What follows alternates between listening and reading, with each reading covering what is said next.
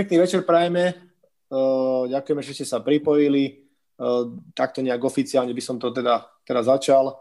Uh, veľmi pekne vítam ako vždy Rastia Stáňu, ale špeciálny host dneska Peťo Budaj. Peťo, čau. Zdravím vás, chlapci, dobrý večer, prajem. Dobrý večer uh, všetkým. Dobrý večer, prajeme. Peťa sme zastihli teraz vo Fénixe, ďakujeme, že si na nás našiel čas. Ja len ho trošičku predstavím. Trikrát olympijské hry za Slovensko, dvakrát majstrovstva sveta, 368 zápasov NHL. V tejto dobe už po kariére nie tak dávno, čiže tie skúsenosti sú veľmi čerstvé a je v tom, v tom biznise, v tom veľkom hokeji stále, či už je to NHL a tak ďalej ale popri tom sa venuje aj um, detským kempom od 8, 9 až po 14 ročné deti, takže keby ste mali aj nejaké otázky ohľadom týchto vecí, tak uh, nech sa páči. Peťo, tak ešte raz čau, pekne vítam.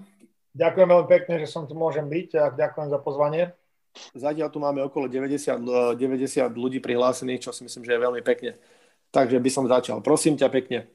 Uh, máme tu aj kopec mladých brankárov, určite áno, ktorí ešte len snívajú o veľkom hokeji. Mohol by si prosím ťa v krátkosti povedať, odkiaľ si, ako si začínal s hokejom a, a aký boli tie tvoje rané začiatky v, s hokejom?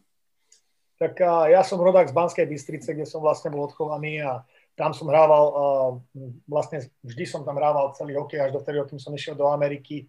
Uh, ja som od začiatku vždy chcel byť brankárom a vďaka Bohu sa mi to podarilo, bol som zdravý, rodičia ma viedli k tomu a veľa obetovali pre mňa, ja si to vždycky tak veľmi vážim, lebo v tom hokeji samozrejme to dieťa niečo môže chcieť, ale tí rodičia musia podporiť a, vždycky to je, by som povedal, taká, taká veľmi dobrá vec, keď to rodičia môžu podporiť svoje dieťa. No ja som začal hrávať v Bystrici, hrával som tam do svojich 14-15 rokov a potom uh, medzi 15 a 16 rokom som uh, bol draftovaný do juniorskej ligy v OHL, a bola, keď tam bol taký tým, sa to volalo Toronto St. Michael's Majors, to už bolo dávno oni už nemajú mústvo, ale bol som draftovaný a proste som sa musel rozhodnúť, že či pôjdem do juniorskej ligy, alebo zostanem na Slovensku, alebo pôjdem cestou inou, a ktorá bude lepšia pre mňa, alebo tak. No, ja som sa rozhodol ísť do Ameriky, čo mne osobne pomohlo. Samozrejme, tie cesty sú tam úplne iné. Niekedy je lepšie môže zostať v Európe pre niektorých ľudí, ale ja som to bral z toho hľadiska, že pre brankára ten hokej je trošku iný a to, to irisko je ďaleko menšie, by som povedal, oproti európskym iriskám, takže vlastne uh, v zmysle tam, aby som sa mohol tak, uh, by som povedal, etablovať uh, v tom uh, kanadsko-americkom hokeji, tak som si myslel, že to bolo lepšie, že som tam išiel a proste išiel som tam, tri roky som hrával tam a chodil som do školy, musel som sa naučiť jazyk a musel som sa, naša, naš, náš hokejové mústvo bolo vlastnené školou a a museli sme chodiť do školy, museli sme mať dobré známky, verte tomu alebo nie, museli sme mať dobré známky, aby človek mohol v podstate postupovať ďalej, lebo bolo to veľmi dôležité. Ja si myslím, že mi to veľmi pomohlo, ako, aby som sa naučil jazyk, aby som sa mohol komunikovať či už s trénermi, spoluhráčmi, alebo proste etablovať sa v tom živote, lebo bola to veľká zmena, takže to bolo veľmi dobré pre mňa, ja si myslím. No a po tých troch rokoch sa mi vlastne, podarilo sa mi to, bol som draftovaný do NHL a potom som hrával 3 roky na farme v Hershey Bears. A tá Hershey Bears bola farma Colorado, takže mi to tam bol 3 roky pripraviť sa a potom som sa dostal do NHL. No a no, som hral v Koloráde a v iných mústvách, no ale si myslím, tá, tá cesta moja bola vlastne, a by som povedal, taká, ako, a, nie ľahká, bolo tam veľa prekážok, ale bolo to niečo, čo, som to vždycky potom túžil a chcel som ísť a vďaka Bohu sa mi to podarilo. Fajn. Spomenul si prosím ťa, že si sa musel učiť jazyk. Ty si už postkomunistické dieťa, ktoré vlastne angličtinu si mal učiť od nejakej 5. triedy, ak sa nemýlim. Áno. To znamená, že si nevedel dobre anglicky. Ako to dokázalo negatívne alebo pozitívne ovplyvniť ten začiatok v tej Kanade? Tak ja som, jazyk je veľmi dôležitý. Ja si myslím, samozrejme, keď je človek keď človek príde z, inej, z iného štátu do iného štátu a ide hrať, ide robiť doslova prácu tam, je potrebné, ja si myslím, z takého nie už len rešpektu, ale proste, aby sa etabloval tam, aby vedel jazyk, aby, aby sa naučil ten jazyk. A samozrejme, je to dosť náročné učiť sa na Slovensku a potom človek príde do Ameriky a, alebo do Kanady a musí hovoriť anglicky. Ja si myslím, že sú tam veľké zmeny, ale dá sa to robiť. Ak, ak má dobré začiatky a dobré školu, tak treba, aby ten jazyk bol, bol bol dobrý, pretože či už komunikácia s trénerom, či už komunikácia s mužstvom, tí hráči vás budú brať trošku inak, ak budete vedieť anglicky alebo nie, lebo v podstate tá, ten jazyk je dôležitý na to, aby bola taká tá komunita, čo sa týka v šatni, aby sa dokázal človek rozprávať. Keď človek nerozpráva sa anglicky, je to veľmi, je to veľmi ťažké e, na psychiku tiež, lebo nevie, o čom sa rozprávajú druhí ľudia. Nevedia, ne, cíti sa niekedy tak, poznal som hráčov, ktorí sa nenaučili anglicky veľmi dobre a, a bol problém z toho, lebo hráči nemohli s nimi komunikovať. Tým pádom ich trošku, tak by som povedal, nie že vyradili z týmu, ale proste, pretože tam bola tá jazyková bariéra, bolo to veľmi náročné pre jedného aj druhého sa s nimi komunikovať, či už na lade, či už mimo ladu, či už mm, proste sa len rozprávať ako kamaráti, proste zastať takým tým súčasťou týmu, pretože ten jazyk je veľmi dôležitý, ja si myslím, a, v dnešnej dobe mm, vedieť jazyk by som, by som si myslel osobne, je to 21. storočie, že musíme vedieť minimálne dva jazyky, aby sa človek dokázal dohovoriť, tá angličtina je veľmi dôležitá.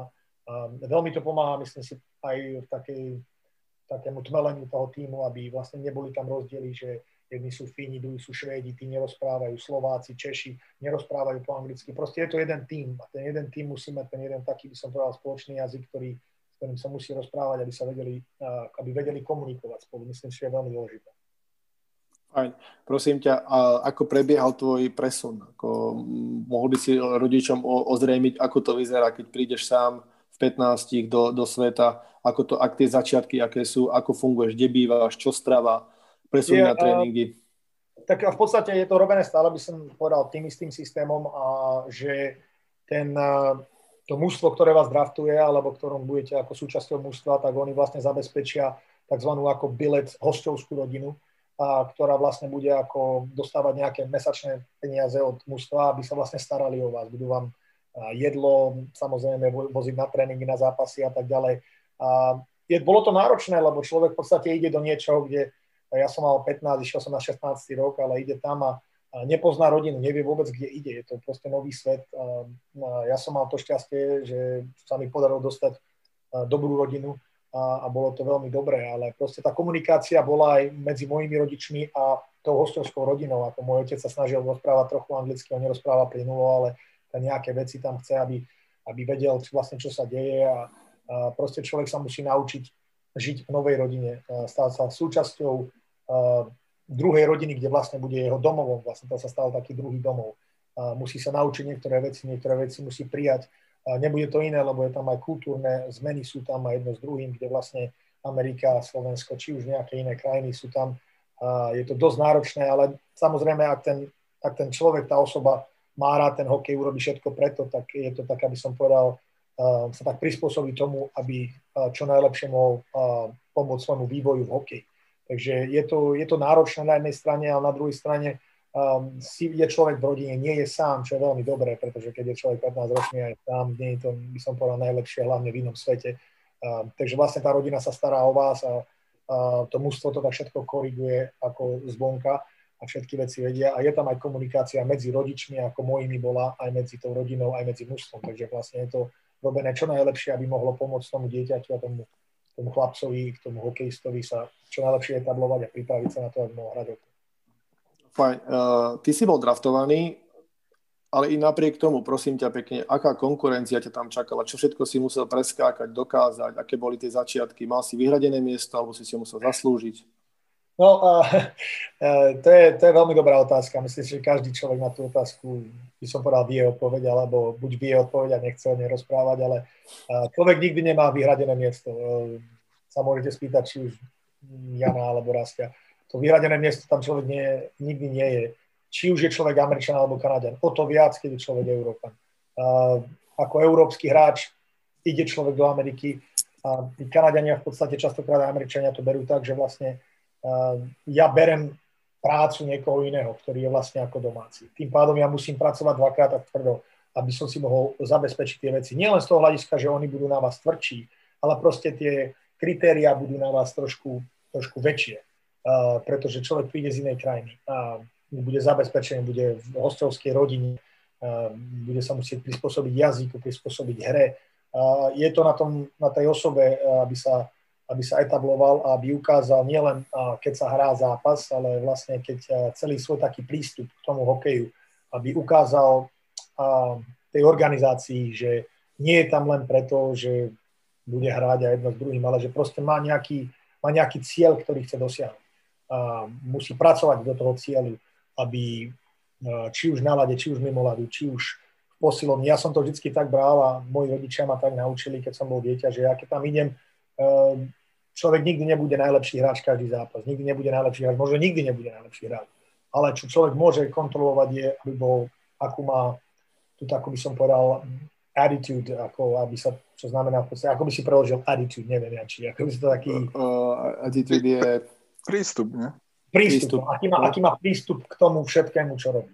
Aký má prístup k tomu, um, keď napríklad hrá, alebo keď nehrá.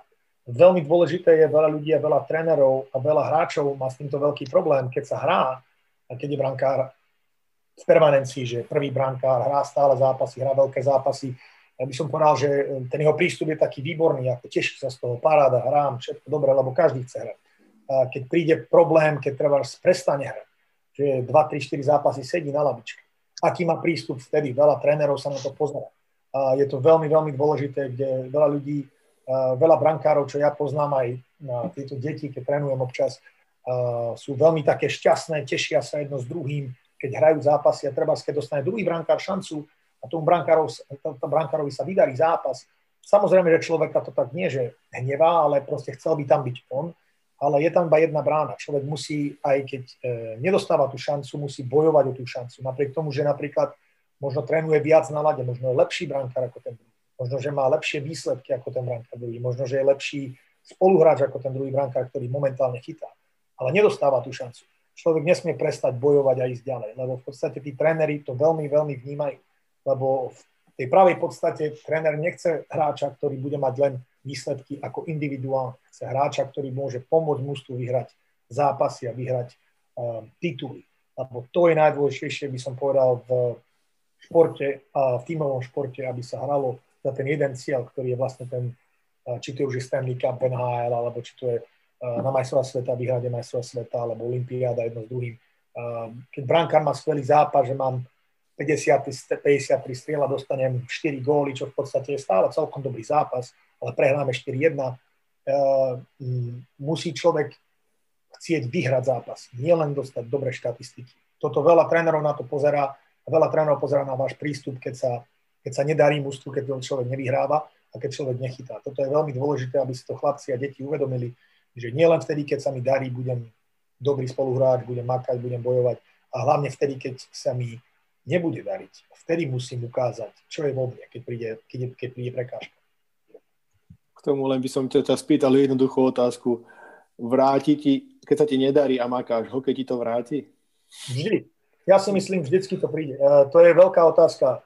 Uh, vždycky to príde, len veľký problém je taký, veľa ľudí čaká na to a, a očakáva ten návrat vo svoj vlastný čas, ako v tom vlastnom čase, čo ja si myslím ale ten návrat môže prísť o dva týždne neskôr, o tri týždne neskôr, možno o rok neskôr.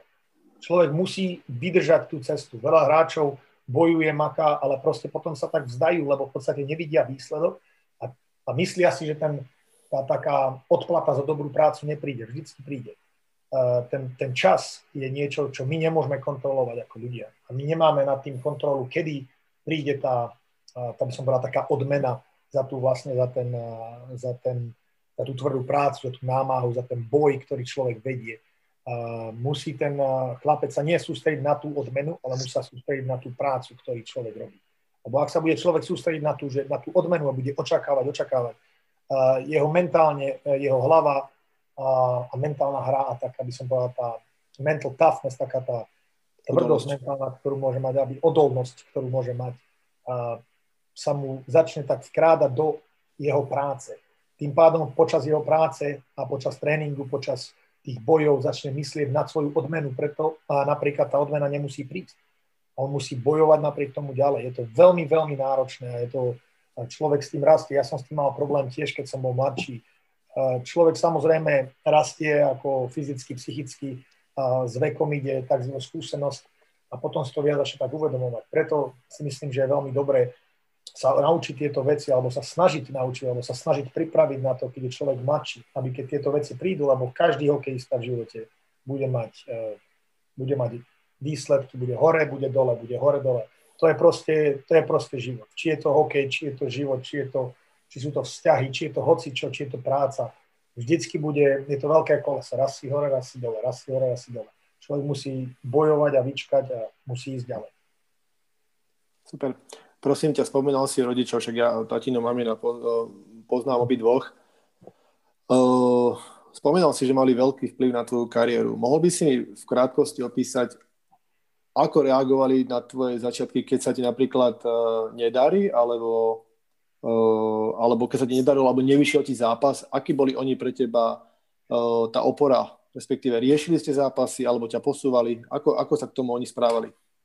Uh, toto je veľmi ťažká otázka. Uh, ja, ja, ja som bol vychovávaný, môj otec bol, uh, bol výborný, aj s mojou maminou boli v tomto. Uh, čo mne veľmi pomohlo ako, ako osobe. Každý človek je iný. Každý človek potrebuje iný prístup.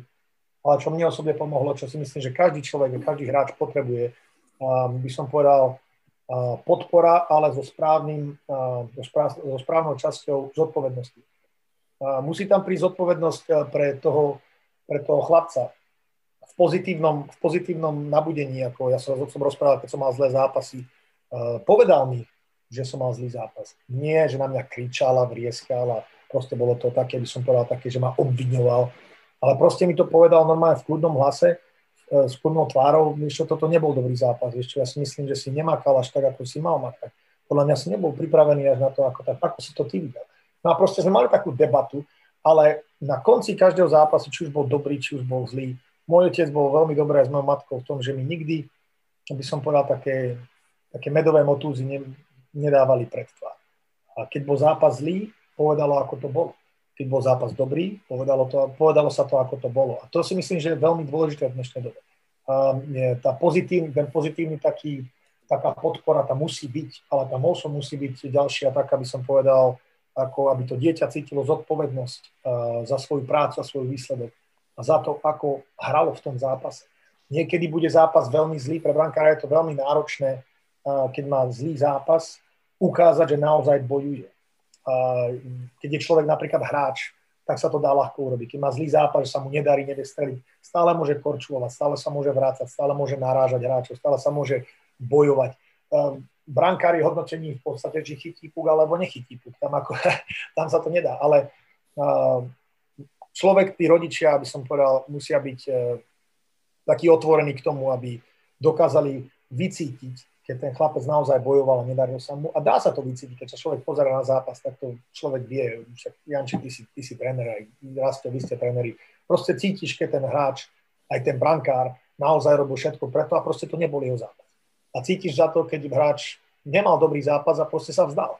Že v polovici zápasu sa na to, by som povedal tak trošku, áno, to je zlý zápas. Je a treba, aby tam bolo to taká zodpovednosť za svoju prácu, ktorú človek vykonal. To mne rodičia moji veľmi pomohli v tom, lebo môj otec vždy pozerával alebo počúval zápasy na online, keď ja som bol v Amerike a, a debatovali sme o tom a bolo to veľmi, veľmi mi to mne prospelo. Takže ja som vlastne som to bol veľmi rád.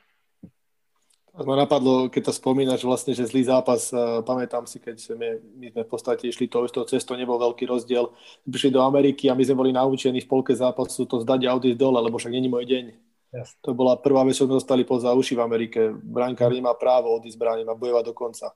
No, toto bola, toto bola veľká vec. Ja som to videl veľakrát aj, ako si hovoril, keď sme boli, že vlastne um, keď je 4-1 v polke zápasu, tak väčšinou sa brankár vystrieda, väčšinou tak nie. A není, není to pravda. Ja v Amerike ma naučil, tá Amerika ma naučila, ja som mal trénera a on mi povedal, uh, ja ťa vystriedam vtedy, keď ja budem chcieť, ako som tréner. Keď ja to budem čakať. Niekedy te, ty si myslíš, že je koniec. A on mi povedal tak, on mi povedal, ty mi ukáž, ako bojuješ, ako makáš. A to nebude pomáhať nielen ako tebe, ako hráčovi, ale bude to pomáhať mužstvu. Keď mužstvo vidí, že treba sa prehráva 4-1, ale brankár bojuje, brankár ide ďalej, uh, pomáha to mužstvu nabudiť takú energiu. A brankár nikdy nevie, um, pozerávate NHL veľakrát, hokeje, môže byť 4-0 a ide sa do tretej tretiny a mužstvo vyhrá 5-4 a teraz všetci sa hovoria, že ako je to možné. Uh, Brankár sa musí sústrediť na ten nasledujúci puk, na ten nasledujúci zákrok, na ten nasledujúci save, ktorý vlastne urobí, lebo ten, ten save môže rozhodnúť celý zápas. Tá, men, tá mentálna hra pre brankára je trošku iná ako pre hráča ale keď e, sa brankár bude sústrediť na prítomnosť, ktoré je, bez ohľadu na to, či je 4-0, či sa vyhráva alebo prehráva, e, ten nasledujúci puk môže rozhodnúť počas celého zápasu, ako sa ten zápas vyvíja. Treba sa, treba sa na to sústrediť a to je veľmi ťažké, by som povedal, pre deti, hlavne pre mladších hráčov, a sa pripraviť tak mentálne na to, aby dokázali tak odblokovať, uh, uh, čo sa stane po zápase, čo ak teraz prehráme, čo ak vyhráme, čo ak my nedáme gól teraz, čo ak dostanem nejaký gól, čo ak som dostal 2-3 zlé góly, som stále v bráne. Je to veľmi ťažké odblokovať jedno z druhým, aby sa človek sústredil len na ten moment, v ktorom je. Ako náhle sa bude sústrediť len na ten moment, tak sa dokáže dostávať eh, do takej, by som povedal, však všetci poznáte, že niekedy ten puk sa proste zdá taký pomalší, ako keby, ako keby to videl, ako keby človek sa dostal do takej zóny, kde vlastne všetko sa vidí, uh, tak by som povedal, všetko tak predvída človek veľmi dobre, sa pohybuje presne tam, kde idú.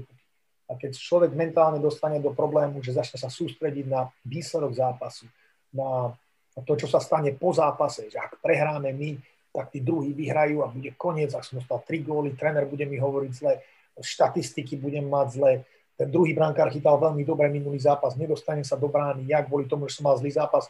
Ak sa tieto myšlienky vkrad, vkradnú do tvojej mysle počas zápasu, prestane sa človek sústrediť 100% na to, kde je. A toto ho ovplyvní veľmi, uh, ja si osobne myslím, to je môj názor, uh, veľmi osobne myslím, že ovplyvní to, keď sa človek nesústredí 100% na ten puk, vtedy prídu tie, tie mentálne také chyby, ktoré človek vidí, mentálne a také, myslím toho, aby človek čítal strelu ako, ako brankár, bude sa snažiť predvídať. A tam prídu problémy a potom sa to bude, bude to bude veľmi sa z toho ťažko dostávať. Super. Prosím ťa ešte stále, ja sa chcem držať trošku začiatkov. Keď si mal 15 rokov, šiel si do Ameriky, v čom bol najväčší rozdiel v mentalite medzi prístupom, ktorý si poznal ty a ktorý si zažil ako niečo nové v tom svete? Uh, bol to, bolo to iné, ja si myslím, v tej, tej mojej dobe, teraz ten hokej je trošku iný, ale ten tej mojej dobe bol to veľmi taký prístup. Uh, bolo tam veľa hráčov, ktorí, samozrejme tá Amerika, Kanada má výborných hráčov, myslím má ďaleko viac hráčov ako Slovensko. Ja si myslím, že Kanada má registrovaných hráčov viac ako celé Slovensko má ľudí. To znamená, že v podstate tá konkurencia je tam obrovská. Tam každý človek uh, uh, čaká na vašu chybu a na vaše zlyhanie, aby vám mohol zobrať miest. Tá, tá konkurencia je tam strašne veľká. A nielen kvôli tomu, že Slovensko nemá dobrých hráčov, to nie je. Slovensko má výborných hráčov, ale proste keď má človek obrovskú kvantitu hráčov, tak bude tam ďaleko aj väčšia kvalita, pretože je tam väčšia, väčší výber. To znamená, človek musí sa pripraviť. E, na Slovensku sme mali, keď ja som hrával, mali sme tam 20 hráčov a tam nebol žiadny iný brankár, ktorý napríklad bol v mojom ročníku a v Bystrici, ako tam my sme nemali, my sme mali jedno mužstvo v Bystrici, my sme nemali. Tu v Amerike, keď človek príde a má 12 ročných hráčov, má 4-5 mustiev, má AAA, AA, Single A, House, je tam 80-90 hráčov. To znamená, že tá konkurencia tam ďaleko väčšia, to znamená ten tlak na to, aby človek dokázal hrať čo najlepšie každý zápas, aby bol viac taký vyrovnanejšie výsledky, pretože tam je tlak zozadu na vás, je ďaleko, ďaleko väčší, ako bol na Slovensku. Ja si myslím, že na Slovensku, pretože nie je tak veľa hráčov, tá, ten, ten tlak je menší. Niekedy tí, tí dobrí hráči, čo som aj ja videl, vedeli, že si môžu, môžu si zobrať jeden, dva zápasy také oddychovejšie, pretože v podstate nebol tam nikto, kto ich mohol vytlačiť. Bolo to tam také, by som povedal, skôr v Amerike, keď si, si jeden zápas zobral taký, by som povedal, taký trošku ľahší, všetci to zbadali a druhý zápas si nehral. Nejaký iný hráč hral. Keď sa človek dostane vyššie, či už do juniorky, či už aj do profesionálneho hokeja, ak hráč nehrá dobre, zavolajú hráča z farmy, bum, jemu sa bude dariť stratiť človek miesto. Tá konkurencia je veľmi ťažká, ten tlak je veľmi náročný, preto človek musí robiť každý jeden deň, musí ísť naplno a nesmie brať si dní voľna ako počas toho, aby si, a dneska sa mi nedá, dneska sa mi nechce, dneska som, dneska som unavený, zle som spal, bolí ma hlava, bolí ma telo, nohy ma bolia. Proste musí ísť cestou. Je to, tá konkurencia je tam ďaleko, ďaleko väčšia, keď sa dostane človek do väčšieho hokeja. Super, to je výborne. Prosím ťa pekne, ideme ďalej. NHL ja, draft. Počkaj, no, počkaj môžem ešte, ešte k začiatkom. Ja by som chcel ešte sa tiež vrátiť k začiatkom. Uh, akom veku si sa vlastne dostal do brány? A ďalej, Uh, o tebe viem, že si veľmi dobrý futbalista, takže ešte aké doplnkové športy si robil, lebo v dnešnej dobe sa dosť uh, rodičia sústredia na hokej, ako vidia, vidia čím viacej trénujú, že sa zlepšujú, ale ja si myslím, že hlavne u tých menších detí je tá všestrannosť veľmi dôležitá, takže to by som chcel uh, fakt, aby si nám niečo povedal, že čo, k čomu si sa ešte venoval, lebo ty si bol naozaj dobrý futbalista, čo si pamätám. A potom uh, čo, čo boli tvoje ciele, ako keď si rástol, lebo treba, ja som ešte o NHL nesníval, keď som začínal, lebo sme ešte o NHL nemali také informácie, takže samozrejme tie ciele po, prichádzali postupne a napríklad už keď som začínal uh, repre, reprezentovať mládežnických výberoch, ešte stále som sníval len o tom, že budem hrať za Košice a niekde, niekde v zahraničí a, a otec ma napríklad motivoval, a, aby som sa dostal aspoň uh, hokejom e, do A mužstva, aby som nešiel na vojnu, ale aby som mal športovú vojnu. Takže to bol môj nejaký cieľ. Ja som fakt nesial NHL a myslím, že možno aj ty to budeš mať tak podobne, že určite v tých začiatkoch si ešte e, tých informácií o NHL mal strašne málo. A, tak a, k tej tvojej prvej otázke, ja som veľmi rád, sa to, že si sa toto tak načeral do tohto, pretože uh, tá všestrannosť je veľmi dôležitá. Ja to vidím aj tu v Amerike. Uh, veľa detí je uh, by som povedal, taký eh, od začiatku sú iba na jeden šport tak sústredení a to je všetko. Ako na jednej strane chápem, tá konkurencia tu v Amerike je veľká, ale tá všestrannosť je veľmi ja si myslím, môj otec mňa vždy viedol k tomu, ja som mal veľmi rád futbal, ja som hrozne mal rád futbal, ale ja som mal rád všetky športy. Mne otec vždy povedal, je veľmi dobre byť všestranný, pretože v každom športe iné svalové partie človek používa je veľmi dobré, aby to telo bolo, by som povedal, keď sa, keď sa, keď sa človek venuje a povie niekto, že niekto je dobrý atlét, neznamená, že je atlét iba v jednom športe. Je to, by som povedal, taký globálny vec, či už je dobrý futbalista, dáš mu futbalovú loptu, nemusí byť najlepší na svete, ale bude vedieť hrať. Tenis, basketbal, všetky ostatné veci. Je to veľmi, je to veľmi, veľmi dôležité, aby, ten, aby to dieťa bolo vedené hlavne v tom malom veku na ostatné športy tiež, aby hrávalo, tie futbaly občas, aby hrávalo ten basketbal niekedy, alebo tenis. Proste všetky, každý ten šport ti dá niečo iné, čo človeku veľmi pomôže. Tak by som povedal, taká tá, taký ten globálny, keď je človek dobrý atlét, a, tak a, je to veľmi dobré a veľmi to pomôže človeku potom v budúcnosti, keď si vyberie ten šport, bude môcť všetky tu, ten, ten atletizmus môže byť, či už je to tzv. tá hand-eye coordination, a neviem, ak sa, ak sa to povie po slovensku, ten hand-eye coordination, ako tie... Tiež som sa s tým trápil minule. Neviem, proste, hand-eye coordination, že napríklad, preto, preto si hádžeme loptičky, aby mal človek, aby dobre vedel chytiť loptu, aby dobre mu oči išli, ale ďalší šport, napríklad hand-eye coordination je napríklad tenis. Musí vedieť dobre trafiť, musí mať dobrý timing. To všetko sa dá naučiť a to všetko, ak to dieťa bude robiť viac také globálnejšie športy, a všetky športy, keď bude mať treba voľný deň alebo niečo, je to veľmi dôležité pre, tu, pre ten vývoj toho dieťaťa, ktoré mu potom môže v budúcnosti pomôcť. Pretože v dnešnej dobe, ja som to pozeral veľakrát, e, tí najlepší hráči sú veľmi dobrí atléti. Nie, nie, sú, nie sú specifikovaní na to, že len na jeden šport. Je veľa detí napríklad, ktorých ja vidím, že im dáš futbalovú loptu a nevedia do nej kopnúť. Lebo v podstate nikdy neboli k tomu vedieť, nevedia to urobiť. Dáš, dáš im hokejku, vedia robiť, ale proste e, chýba im to. Ďaleko napríklad ďalšia vec, e, ten atletizmus pomôže v zmysle e, proti zraneniam. A keď to telo používa iba jeden, jeden, jednu čas svalovú, svalovú časť stále, v tom zápase, hlavne v hokeji, ktorý je rýchly, agresívny, sú tam, sú tam nárážania, človek nikdy nevie, čo, korčula môže behnúť do ryhy. Ak ten sval není prispôsobený a nepozná aj iné svalové partie, ktoré pracujú, tak sa to zranenie príde ďaleko skorej pre človeka, ktorý nie je atlet, ako keď je atlet. To človek vidí, či už sa hrá na futbal s kamarátmi, keď niekto nie je atlet, tak sa dokáže zraniť ďaleko rýchlejšie ako ten, kto je atlet. Pretože je to v podstate, to telo na to nie je pripravené. A na tú druhú otázku, čo som čo sa pýtal, ja som od malička hrával hokej, ja som chcel byť brankárom od malička, ja som to mal vždy rád, ja som bol veľmi rád, som pozeral v telke hokej ako sa mi zdá 5 ročný a povedal som, že chcem byť brankárom a rodičia ma k tomu viedli.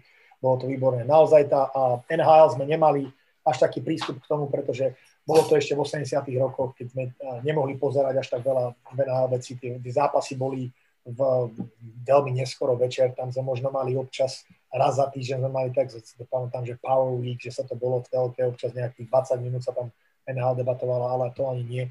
ale uh, ja som takisto chcel hrávať za Bystricu, ale potom, keď som počul o NHL ako mladší alebo ako starší, tak som naozaj chcel sa tam dostať. Samozrejme, tam, aby sa človek dostal, to je proste cieľ, aby mal. Tak sa tam chce dostať a chce tam ísť. Ale sú tam aj ďalšie podciele, ktoré musí človek predtým, ako sa dostane k tomu hlavnému cieľu, ktoré sa musí dostať, ktoré musí, musí spraviť, či ako si ty hovoril, dostať sa do mužstva tam hrať lepšie, dostať sa do A mužstva, ak sa bude dať. Proste musí mať človek ciele.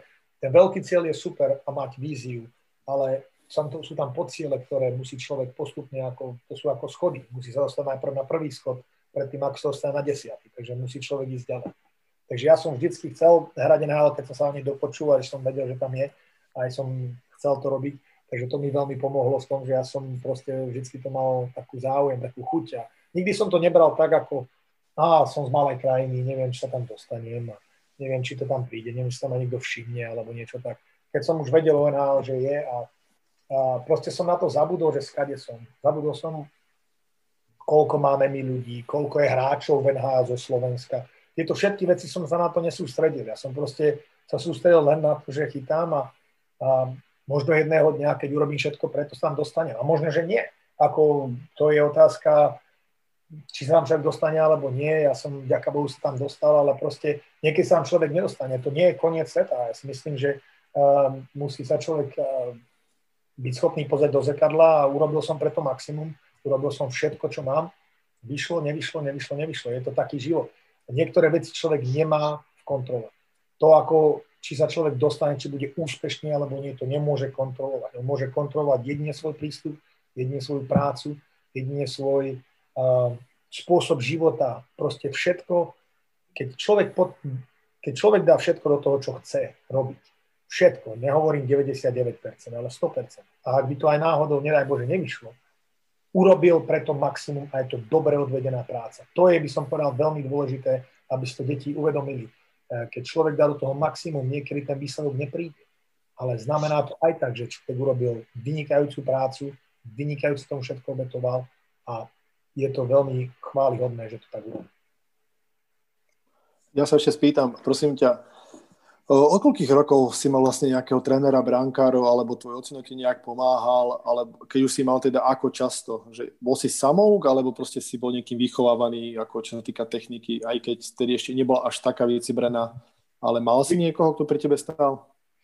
Ja si myslím, že v dnešnej dobe je to ďaleko lepšie no, tá, tá, tá, pre tie deti. Ja, tí, tie hokejové školy, tie brankárske školy sú ďaleko lepšie. Má, či už tí, či už rasto, či už iní brankári, či už iní bývalí brankári, všetci sa snažia pomáhať tie nové generácie. Je to ďaleko viac, ako keď sme my začínali, však si to pamätáte. Nebolo tam eh, tieto veci. Mali sme tam občas nejaké kempy, tie letné kempy s, eh, s pánom Filcom alebo s Marcom Sakáčom. Tieto veci, tie, mali sme to tam, ale to bolo možno raz za rok. A v dnešnej dobe je to ďaleko, ďaleko lepšie. Ja keď som začínal, ja som mal uh, pán Búrik sa volal a on bol vlastne taký starší pán, keď som začínal a on mi vlastne ukázal nejaké veci, ale on nebol veľmi zainteresovaný. A keď som sa dostal na nejakej šiestej, um, nejakej štvrtej, piatej triedy, tak som nemal veľmi brankárskú ako školu, tak som to musel podľa toho, čo som či už videl v telke, alebo videl v A mužstve, keď som pozeral ako bystrické zápasy, ako extraligu. Ale potom som mal jednu vec, čo bola úžasná, že ja som mal také šťastie v tom, že keď som sa dostal do mužstva do 5. triedy hokejovej, tak uh, brankár, ktorý bol so mnou, tam sa volal Martin Lakatoš a jeho otec, a jeho otec Ladislav Lakatoš bol volakedy brankárom dávno. A on bol vlastne asistent trénera uh, v tom našom mužstve. Takže vlastne od 5., 6., 7., 8. triedy ja som, on nás vždycky zobral, mňa aj s Martinom a my sme vždycky robili e, cvičenia ktoré sme korčulovali a, a sme len korčulovali. Takže ja som mal to šťastie, že on vlastne, a myslím si, že on nikdy nehrával nejak, nejak veľkú ligu. Hrával za Banskú Bystricu, bola kedy dávno, aj tak, ale on nám vždy ukázal také veci a my sme to nemali radi, ale veľmi mi to pomohlo v tom, že teraz keď sa na to pozerám retrospektívne, tieto všetky cviky, ktoré sme robili my, či to boli presuny, sklzy, či to boli um, T-pushes alebo tie shuffles alebo niečo tak, všetky tieto veci robím takisto, alebo robia hráči, ktorí sú NHL predtým, ako sa dostávajú do, hm, ako keď sa majú taký warm-up. A veľmi nám to pomohlo, lebo my sme to s ním robili skoro každý deň. Každý deň cez každý jeden tréning, ktorý sme mali, tých 10-15 minút sme robili len čisto končulovanie, čo bolo úžasná vec. čo je veľmi, veľmi dôležité. A potom, keď aj napríklad nebol na tréningu, on nám povedal, povedal jeho synovi, že otec mi povedal, máme robiť trikrát toto, toto, toto. A my sme to urobili, ako my sme to aj bez toho, že keď hráči, tren, keď hráči korčulovali niekde sami a my sme boli sami bráne, sme si urobili tie svoje cvičenia. Dostali sme sa do takého, by som povedal, takého stereotypu, kde vlastne človek sa to naučí robiť stereotyp a proste sa, vždy, keď mal som voľno a bol som v bráne a treba bola hra na druhej strane, tak som si skúšal sklzy, tak som si skúšal presuny. A to nám iba nestal, ale proste on nás tak dal do nás, tak by som povedal, že keď máš voľný čas, vyplň ho niečím aktívnym a niečím, čo ti môže pomôcť. Áno, ja môžem v podstate s tebou súhlasiť, lebo však uh, tiež som vyrastal skoro v tej istej dobe, tam je rok, dva medzi nami rozdiel, takže naozaj na Slovensku bolo strašne málo brankárov a to bola fakt náhoda. Ja som mal to isté, že tiež sme mali v jednom ročníku uh, brankára, ktorého otec bol bývalý brankár a v podstate to isté, ako hovorí, že sme mali brankárske tréningy, ale tri štvrte tréningu sme prekorčulovali, čo v dnešnej dobe, keď uh, niekedy dostanú brankári korčulársky tréning, tak práve sa tešia na tie puky, ale, ale to korčulovanie je strašne dôležité. A tak, ako si povedal, my sme sa učili pro, proste pozeraním. Ja som chodieval na ligu a sledoval som pohyby brankára, otec mi to nakázal, ty sa nes, nesústred na hru, ale ty sa sústred na toho brankára, sleduj ho a v podstate takto sme sa učili, že sme kopírovali tie jeho pohyby. Takže to je v podstate, uh, vidím tam to, to, to, isté, to isté proste, že takto sme spolu vyrastali no, v tej dobe. Fajn. Dobre, aby som sa posunul ďalej. U nás uh, na Slovensku dosť veľa sa venuje uh, téma draft. Prosím ťa pekne. Veľa ľudí si myslí, že keď si draftovaný, že už teda, že máš niečo isté. Áno? Skús prosím ťa pomenovať sa téme draft a čo sa deje po drafte a čo draft vlastne znamená. Tak e, ten slovičko draft, ako samozrejme si to všetci dobre pamätáte, alebo všetci to vedia, čo je to veľký, veľmi veľká významná vec, keď človek sa dostane do draftu a keď je ešte aj draftovaný, to úžasná vec. Ale to je začiatok. E, veľa hráčov, čo som ale aj poznal, či už Američanov, Kanaďanov, oni si myslia, že keď sa dostal do draftu a bol draftovaný, že už spravil mústvo, že už je niečo. Nie, to je začiatok, začiatok ďalšej tvrdej práce, ďaleko tvrdšie, ako bola predtým rád by som vám povedal, že to nebude ľahšie. Nie, práve bude to ďalší, ďaleko tvrdšie. Je to, je to len začiatok, kde vlastne spolu s vami bolo draftovaných 600 hráčov, 500 hráčov, alebo 100 hráčov, alebo 200 hráčov. Ďalší hráči, ktorí neboli draftovaní, ale čakajú na vaše miesto, aby sa tam dostali. To znamená, draftovaní človek by to mal brať tak, že dobre, vidia niečo vo mne, niečo som, moju prácu bola ohodnotená, aspoň čiastočne, ale veľakrát sa v drafte stane e, chyba, napríklad koľkokrát je draft, hráč, ktorý je nedraftovaný a je úžasný. To znamená, ten draft je veľká vec, je to super vec, ale nie je to až taká veľká vec, ako tomu dávajú ľudia taký význam. E, človek sa pozrie v histórii NHL, sú veľa hráčov, ktorí bolo, nikdy nebolo draftovaných a sú skvelými hráčmi. Hráči, ktorí boli draftovaní v 6., 7., 8. kole na konci, kde vlastne už ich nikto ani nerozmýšľal o tom a zrazu boli lídrami v celé NHL v bodoch. To znamená, ten draft je proste len taký, taká by som povedal, taká, taká, taká predpoveď, že je tam potenciál, ale ten človek potenciál musí ešte dosiahnuť, musí, ho, musí začať pracovať, musí ho dosiahnuť. To znamená, že keď je človek draftovaný, neznamená, že to je koniec, že teraz už mám miesto, teraz už prídem do kempu a už mi dajú dres, číslo a už budem tam hrať. To nie. To je len začiatok. Lebo keď je človek draftovaný, ešte väčší tlak príde na toho človeka, pretože v podstate to mústvo eh, využilo ten svoj ťah na to, aby vás zobralo. A teraz vy musíte ukázať ako hráči, čo je vo vás. A musíte, musíte tie, eh, tie expectations, ktoré má, ktoré má mústvo, očakávania. očakávania, ktoré má mústvo od vás, musí človek teraz naplniť. To znamená, že nie len, že, á, že tento hráč je veľmi dobrý a môže byť veľmi dobrý. To, že niekto môže byť veľmi dobrý, neznamená, že je dobrý. To je veľký rozdiel. Ja si myslím, v dnešnej dobe veľa ľudí, e, že očakávania sú veľmi veľké, že chlapec má veľký talent a, má, dobrú, má dobrú východ, je silný, ale ten človek musí naplniť tie očakávania. To je ďalší krok, ktorý ten človek musí získať a musí urobiť a musí ukázať druhým ľuďom a musí si to miesto vybojovať. Lebo tí ostatní hráči a ostatní ľudia, tá konkurencia, o ktorej sme sa rozprávali, je strašne veľká. Všetci ostatní ľudia chcú robiť to isté. Všetci ostatní hráči a brankári chcú byť na tom istom mieste ako vy. To znamená, že vy musíte ukázať všetkým, že ste o niečo lepšie ako oni. čom to je. Či to je v tom, ako človek chytá, ako sa prispôsobí, ako pracuje, ako prekonáva prekážky, stresy, pády, um, ako podporuje mužstvo. Uh, všetko to musí človek ukázať, lebo uh, bude pod, pod mikroskopom ešte viac, ako náhle bude draftovaný. Znamená, všetko sa bude, bude sa na tom pozerať. Budú si myslieť ľudia častokrát, že bol som draftovaný a nikto si ma tu nevšíma. Nie je to pravda. Človek nikdy nevie, kto sa pozera. Nikdy nevie, kto je tam na vás o tom, že kedy to príde tá šanca. Nie, že niekto vám povie pred zápasom, no dneska sú skauti, no, no v hľadisku treba zabojovať. Nie. Niekedy sa zdá, že je hľadisko prázdne nikto sa na to nepozerá, ale práve, práve vtedy sa ľudia najviac pozerajú na vás, keď, keď si vy myslíte, že nikto tam nie je. Znamená, aby e, najlepšie za človek, a ja to tak viem najlepšie hodnotiť, aspoň keď robím svoje kempy, e, keď pozerám na brankárov, ktorí robia, keď ja sa na nich pozerám, všetci tak sa snažia. Človek sa niekedy tak otočí, zrazu si človek, tak, keď sa tak pozrie naspäť, keď tí druhí, keď tí hráči o tom nevedia, keď sa pozrie naspäť, vie presne povedať, kto naozaj maká a bojuje, keď, sa na nich, keď si oni myslia, sa na nich nikto nepozerá, alebo kto maká len vtedy, keď sa ľudia na nich pozerajú.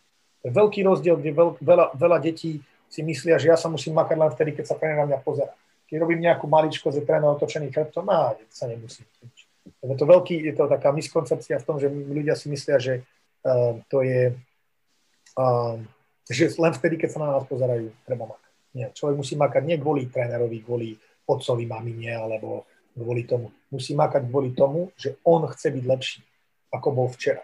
Chce byť lepším hráčom, ako bol včera. Chce byť lepším, uh, chce byť silnejší, chce byť rýchlejší, chce byť uh, viac mentálne, uh, mentálne silný na to, aby sa dokázal bojovať ďalej, ako bol včera. Treba sa posudzovať sám so sebou, podľa, podľa toho, ako som bol včera. Častokrát sa ľudia posudzujú s druhými hráčmi tam je taký jeden problém v tom, keď sa posuduje človek s druhým hráčom.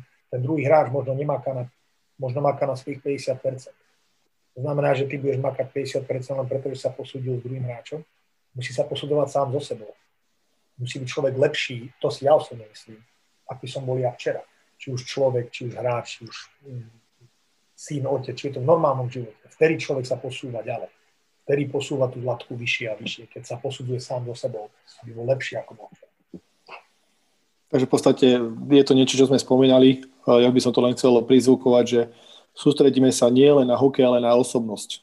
Tak sa povedal, otec, syn, rodina, komplet všetci, aj osobnostne, aby sme vyrastali, aby sme vychovali deti ako osobnosti, nie len ako športovcov. Presne tak. E, veľa ľudí na to dáva veľký, e, veľký dôraz. Veľa mustiev v budúcnosti, či už profesionálnych. Keď je hráč vynikajúci, ale je, nie je dobrý v týme. Veľa hráčov nebude vybraných kvôli tomu, že nie sú dobré osobnosti, nie sú dobrí ľudia. Ťažko sa s nimi rozpráva. Nie sú trénovateľní, čo znamená, že neradi, neradi znesú kritiku, nevedia prijať kritiku, nevedia, ako s tým debatovať. Toto všetko tieto týmy a tieto mužstva berú do jedného veľkého momentu, kde vlastne sa rozhodnú, e, je tento hráč, pomôže mi tento hráč vyhrať zápasy toto oni musia robiť. Ja som videl som veľakrát, aj vy ste poznali veľakrát vynikajúcich hráčov, ktorí sa nikdy nedostali ďalej, pretože v podstate neboli trénovateľní. Proste ich, ich osobnosť, neboli do, nebola dobrá osobnosť, nevedeli, nevedeli prijať kritiku, nevedeli prijať, keď treba zhrajú menej ako niekto druhý. Vzdali sa. Tieto všetky veci pripadajú na to, aby človek sa tak tmelil do takého silnejšieho človeka, silnejšieho hráča celkovo. Nielen atléta, ale proste človek. Ja len doplním, uh, som si pozrel správu 20, teraz pred nejakým mesiacom a pol. Peťo mi písal z Ameriky, neďme menovať brankára a chcel vedieť nejaký scouting report, asi pre niekoho v NHL, vysoko, určite áno. A napísal mi pár bodov, ja vám ich len prečítam, čo ho zaujímalo. Jeho nezaujímalo, ako brankár chytá, ale pýta sa, že aký je pracovitý, uh, ako je odolný, ako počúva a či je trénovateľný a čokoľvek na jeho charakter. To boli základné otázky, ktoré som ma pýtal, nie? poslal som mi správu na toho bránkára. Čiže uh, pred draftom sa oni v podstate zaujímali sa o tieto kritéria na bránkára. Teraz si berte, že oni toho bránkára majú odsledovaného, vedia o tých bránkároch v podstate tí skauti všetko, ale zaujímajú tieto veci, ako je pracovitosť, passion, passion, ako sa preloží passion? Okay. Uh, zanietenosť. Za, zanietenosť. Zanietenosť.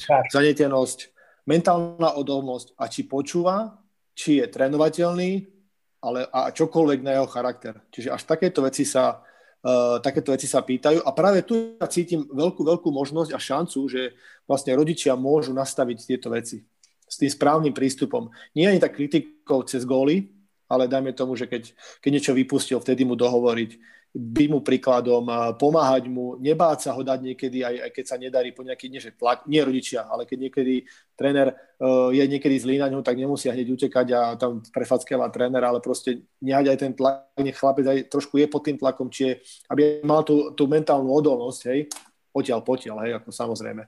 Čiže hovorím, toto sú otázky, ktoré mi Peťo poslal pred, pred mesiacom pred NHL draftom. To sú veci, na ktoré vlastne tie, tí najväčší odborníci na svete sú zvedaví a chcú vedieť, ako sa ten človek správa.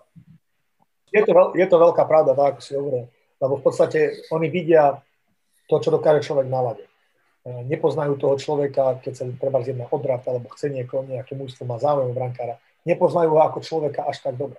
E, tieto otázky musia si oni zistiť a ako si ty hovoril, nikdy sa ne, nepýtali sa o tom, akú má lapačku, akú má vyrážačku, ako kontroluje reboundy. To oni všetko vedia podľa toho, ako chytá.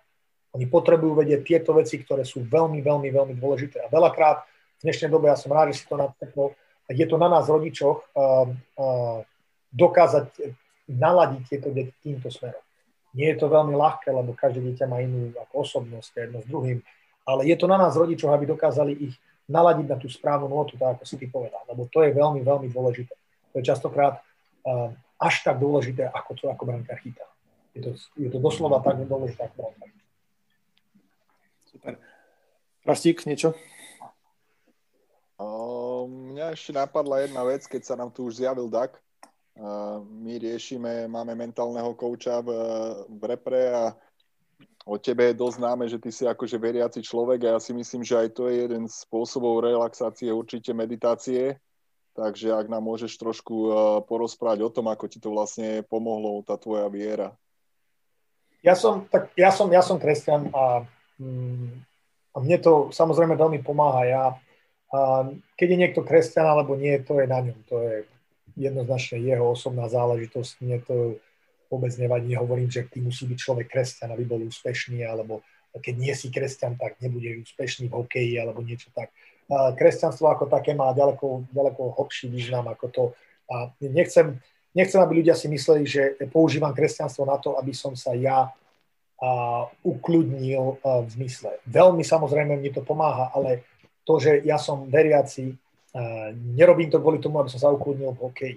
Ten, to kresťanstvo je, je, je hlboká vec, kde vlastne môj život, eh, ja verím v Ježiša Krista, môj život je veľmi dôležitý v tom, ale to, že v ňom verím, bez, bez ohľadu na to, či hrám hokej, či hrám futbal, to osobne mi dá ten pokoj, ktorý mi môže dať len kvôli tomu, že ja som, to, že, že ja som veriac. Ten pokoj, ktorý človek niekedy sa snaží získať, lebo všetci túžime sa tak ukludniť, keď je, keď je problém, keď je, keď je, keď je um, keď človek sú tak všetky je stres jedno s druhým, nevie sa človek ukludniť, nedá sa dobre spať, nedá sa oddychnúť, hlava rozmýšľa človek, tisíc myšlienok mu ide v hlave. Proste niekedy je to také náročné, ako sami poznáte, pred zápasom, po zápase, počas sezóny. Je to strašne náročné. Ehm, čo mne pomohlo, lebo ja som veriaci, mne to pomohlo tak, že tieto veci sú mimo môjho dosahu. Ako Janči, Janči sa to rozprával o tom a niektoré veci sú kom, kompletne mimo môjho dosahu. Ja nemôžem ovplyvniť niektoré veci. Bez ohľadu na to, niekedy tie veci, ktoré ja nemôžem ovplyvniť, to sú tie myšlienky, ktoré človeka najviac zožierajú, ako sa tak hovorí. Nad nimi sa dokáže vždy najviac strápiť.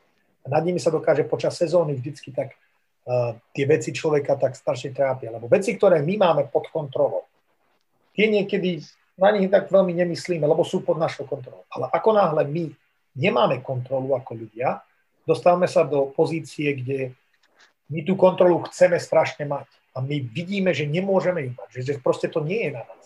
Nie je na nás, či tréner napríklad v hokeji rozhodne, či idem ja chytať, alebo ide druhý chytať. Je na nás iba to, ako my pracujeme. To, že môžeme pracovať ďaleko tvrdšie a ťažšie a lepšie a môžeme byť lepší brankár, ako som spomínal mimo, ako ten druhý, v tom koncu koncov ten tréner sa rozhodne podľa toho, ako on chce.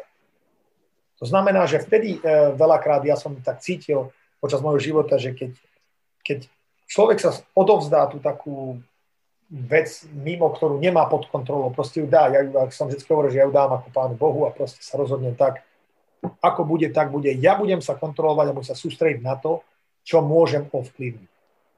Keď sa človek nemôže niektoré veci ovplyvniť, strašne sa nimi týmito veciami zožiera a proste ho to tak ničí vnútorne, dáva mu to ten, bere mu to ten pokoj, ktorý potrebuje na to, aby sa dokázal sústrediť 100% na to, čo v podstate on má pod kontrolou. Tie ostatné veci tie sú mimo mojej kontroly.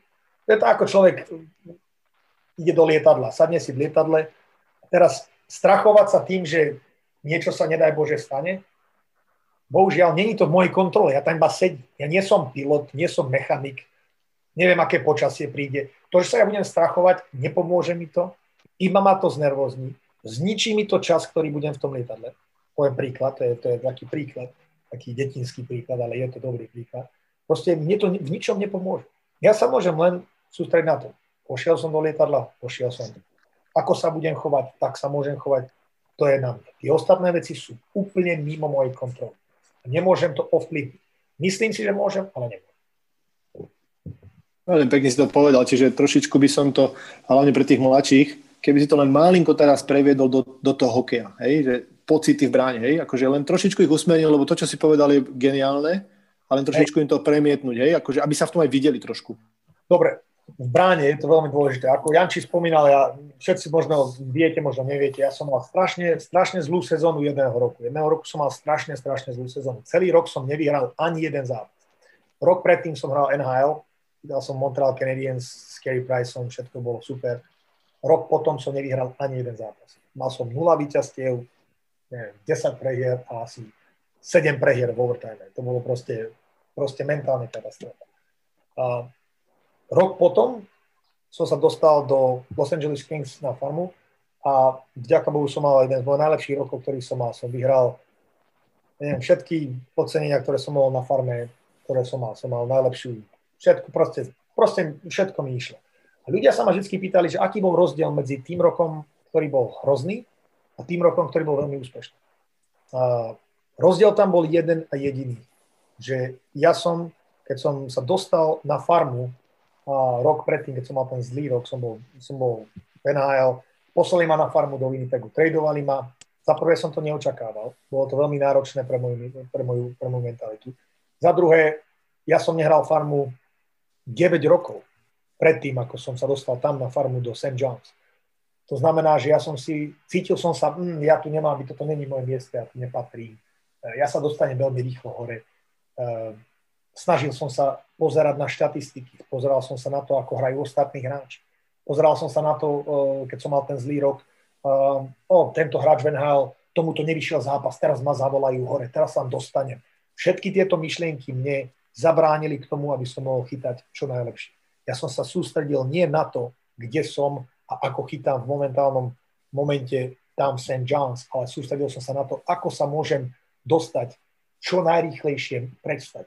To znamená, že moja mentálna, mentálne, mentálna hra nebola o tom, kto hra, proti komu hrám, ako sa sústrediť na puk, ako sa pripraviť. Bolo to len preto, aby som tam sa dostal predstave. Tým pádom mi to úplne zničilo mysel. Na druhý rok, keď som sa dostával, keď som nemal žiadnu zmluvu, nikto mi, nenahra, ne, nikto mi neponúkol zmluvu po tom zlom roku. Proste som bol ako, ako sa to povie walk on, že som bol len pozvaný do kempu. Mhm. Bol som len pozvaný do kempu, nemal som zmluvu, pozvali ma do Los Angeles Kings. Los Angeles Kings malo Jonathana Quicka, mala výborných hráčov, na farme vyhrali Calder Cup, boli, boli vynikajúci. Ja som išiel do toho kempu prvýkrát, ja som sa tak pomodlil a išiel som do toho kempu s tým, že som povedal, možno je to môj posledný rok, ktorý budem chytať. V NHL, možno sa nedostanem nikde inde, možno je koniec, možno je koniec kariéry. Proste budem ten rok, proste pôjdem do toho kempu s tým, že budem len chytať. Budem sa snažiť užiť si ten moment, že som tam, budem vďačný za to, že som tam a budem sa sústrediť len na to, ako chytá. Nebudem sa sústrediť na to, ako chytá Joško tam, alebo aký má výsledok on, alebo um, koľko gólov som dostal teraz, alebo aké štatistiky som dostal, alebo uh, tréneri sa teraz rozprávajú, keď urobím dobrý zákrok, alebo keď neurobím dobrý zákrok, tak sa rozprávajú, že mám stiam. Proste sa na to nesústredil. Proste som tam išiel s tým, že som naozaj len chcel chytať. A bolo to neskutočne iný rozdiel mentálny, keď som sa nesústredil na výsledok, a na to, ako to všetko dopadne, ale sústredil som sa len na ten momentálny prístup na to, čo ja môžem ovplyvniť. Ako ja môžem ovplyvniť svoj vlastný výkon. A úplne mi to pomohlo v tom, že som bol ďaleko kľudnejší, keď som sa nesústredil na to, ako zápas dopadne, ale sústredil som sa na to len ako chytám, tak vlastne som bol ďaleko pokojnejší človek. Ťažko sa to vám vysvetlí, ale oproti tomu, ako to bolo ten rok predtým, keď som mal hrozné výsledky, to bolo katastrofa, ja som bol ďaleko kľudnejší. Keď som dostal gól, som bol ďaleko kľudnejší. Keď som, chytal, keď som urobil neskutočný zákrok, tak som bol ďaleko v pohode. Nedo, ne, neboli tam veľké výkyvy, nebolo tam šá, vynikajúci zákrok, dole, zlý gól, bol som dole. Proste som bol vždycky v pokoji. Keď je človek v pokoji, dokáže sa sústrediť na to, na čo, na čo má a nie na to, na čo, čo, by, čo on tú, po čom túži keď bude úspešný. To je veľký, veľký rozdiel, lebo veľa túžime potom, aby sme boli úspešní, aby sme išli ďalej. Každý potom túži, samozrejme. Ale keď sa človek na to sústredí, tak mu utečie ten moment, v ktorom je. A ten moment rozhodne o tom, čo sa vlastne stane. Nie to, čo si on myslí, alebo to, čo bude. Ale tam, kde on je, to je ten rozhodujúci moment a preto človek musí byť sústredený 100% na to, čo momentálne robí. Nie na tom, čo bolo, čo bude a čo budú o mne hovoriť. Ja by som len doplnil, že to sa nebavíme, že keď mal eh, Peťo 17-18 rokov, vtedy si mal koľko? 33 si mal, keď sa toto udialo? Hej, 33, no. Ja si spomínam, my sme mali na toto veľkú debatu a vtedy raz pamätáš, a vtedy si spomínal dokonca, že ty si bol, eh, ty si už robil až také veci, že si dokonca vymenil agenta, ktorého si mal 15 rokov. Až tak si sa vlastne sústredil na iné veci a unikali ti to vlastne ešte k tomu, keby si sa mohol trošku urobil som tú vec, o ktorú som myslel, že nikdy v živote neurobím. O tom som vždy hovoril, keď som, keď som bol taký pokojnejší, tak som vždy hovoril, že agent je jedna vec, ale agent vás nedostane nikde. A výsledky vaše a vaša práca vám tam dostane. Keď niekto vám povie, že ja ako agent vás môžem vám dostať vášho syna tam a tam. Ja si osobne myslím, že to je v podstate trošku som dal také, také klamstvo, pretože v podstate nikto sa tam, nikto vás nemôže dostať nikde, ak nemáte výsledok. Ja som sa dostal do takej možnosti, ako spomínal Janči, že ja som bol na farme a nevyhral som ani, nemal som vyhraný zápas. V polovici sezóny som povedal, že musím uh, ukončiť trénera. Musím uko- pardon, ukončiť agenta. Že, agent, že to je agentová chyba. Ja som obviňoval agenta z toho, že som bol na farme. Ja som agenta vymenil, dostal som agenta, ktorý, uh, ktorý bol vynikajúci, uh, Zdeno Chára ho má, vynikajúci ale nič. Stále som nevyhral zápas, nedostal som nič. A to nebola agentová chyba, to bolo to, že ja som, ja som proste nemal výsledky. To bolo dôležité, že ja som sa sústredil na všetko ostatné, ako Jančík spomínal, len na to nie, na čo, čo bola moja práca. A to bol môj najväčší problém ten rok, že ja som to vlastne nedokázal, nedokázal som sa vrátiť potom naspäť, ako ma dali na farmu z NHL, že dobre, som na farme, nič sa nedieje, idem ďalej. Proste myslel som si, že nemám tu čo robiť, mám sa aj to odísť preč, toto nie je fér. Uh, iní brankári sú v NHL, ktorí nie sú takí dobrí ako ja. Proste sústredil som sa na všetko ostatné, len nie na to, na čo mám. A to bol obrovský problém ten rok, ktorý som mal.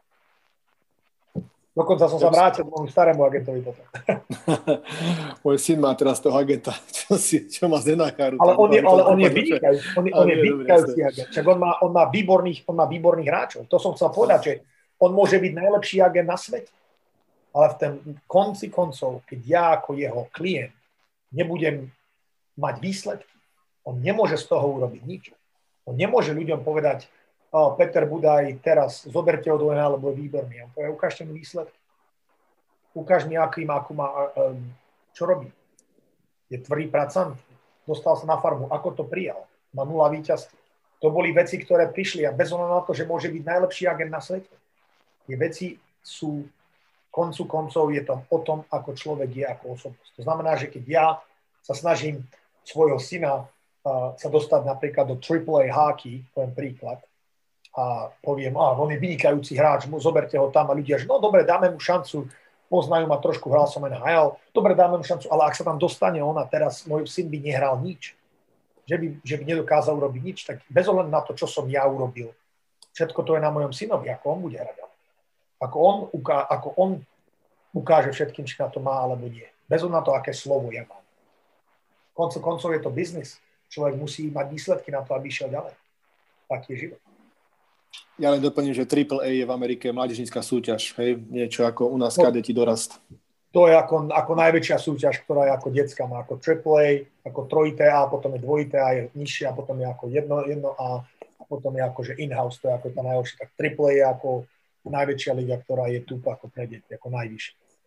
Zajímavá jedna vec. E, mal si 33 rokov, mal si sezónu, kde si nevyhral jeden zápas, nemal si kontrakt z NHL, áno, nemal si kvázi také svetlo na konci tunela. Ako vyzerala tvoja pracovitosť?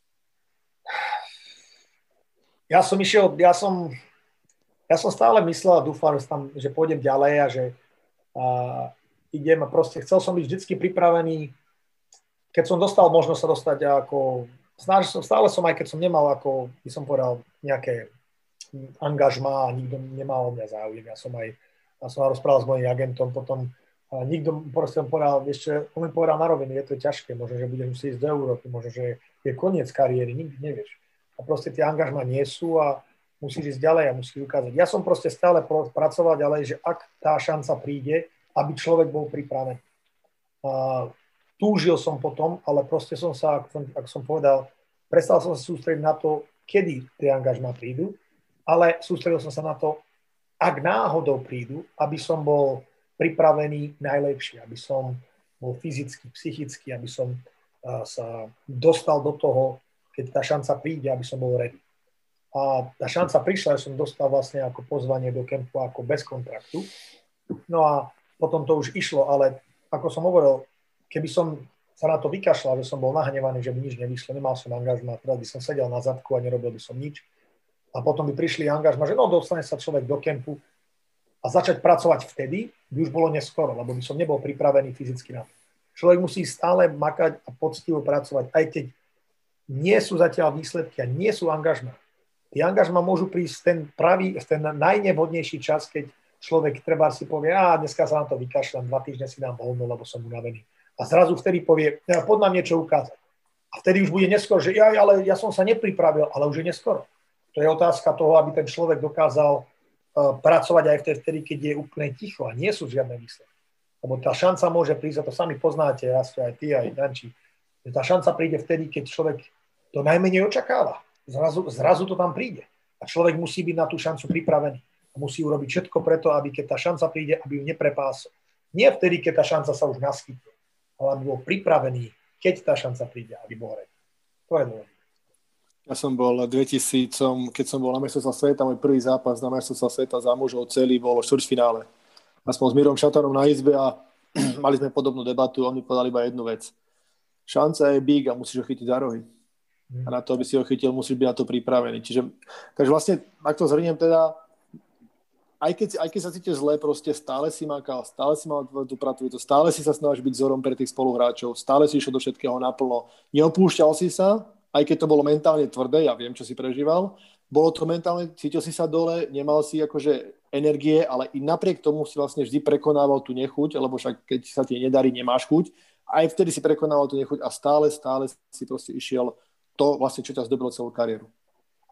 Tak, presne tak. Ja si myslím, že to, to bolo dôležité, že ja som, ja som, ja som to videl, ale nedávno som videl, čítal takú vec, že tí úspešní ľudia, tí takí champions, tí šampióni, vtedy, keď nič, keď človek už, je by som povedal tak na dne, že je mentálne na dne, že je fyzicky na dne, že nič nevychádza, tí šampióni, o ktorých všetci my poznáme, tí dokážu nájsť takú vnútornú silu a pokračovať ďalej.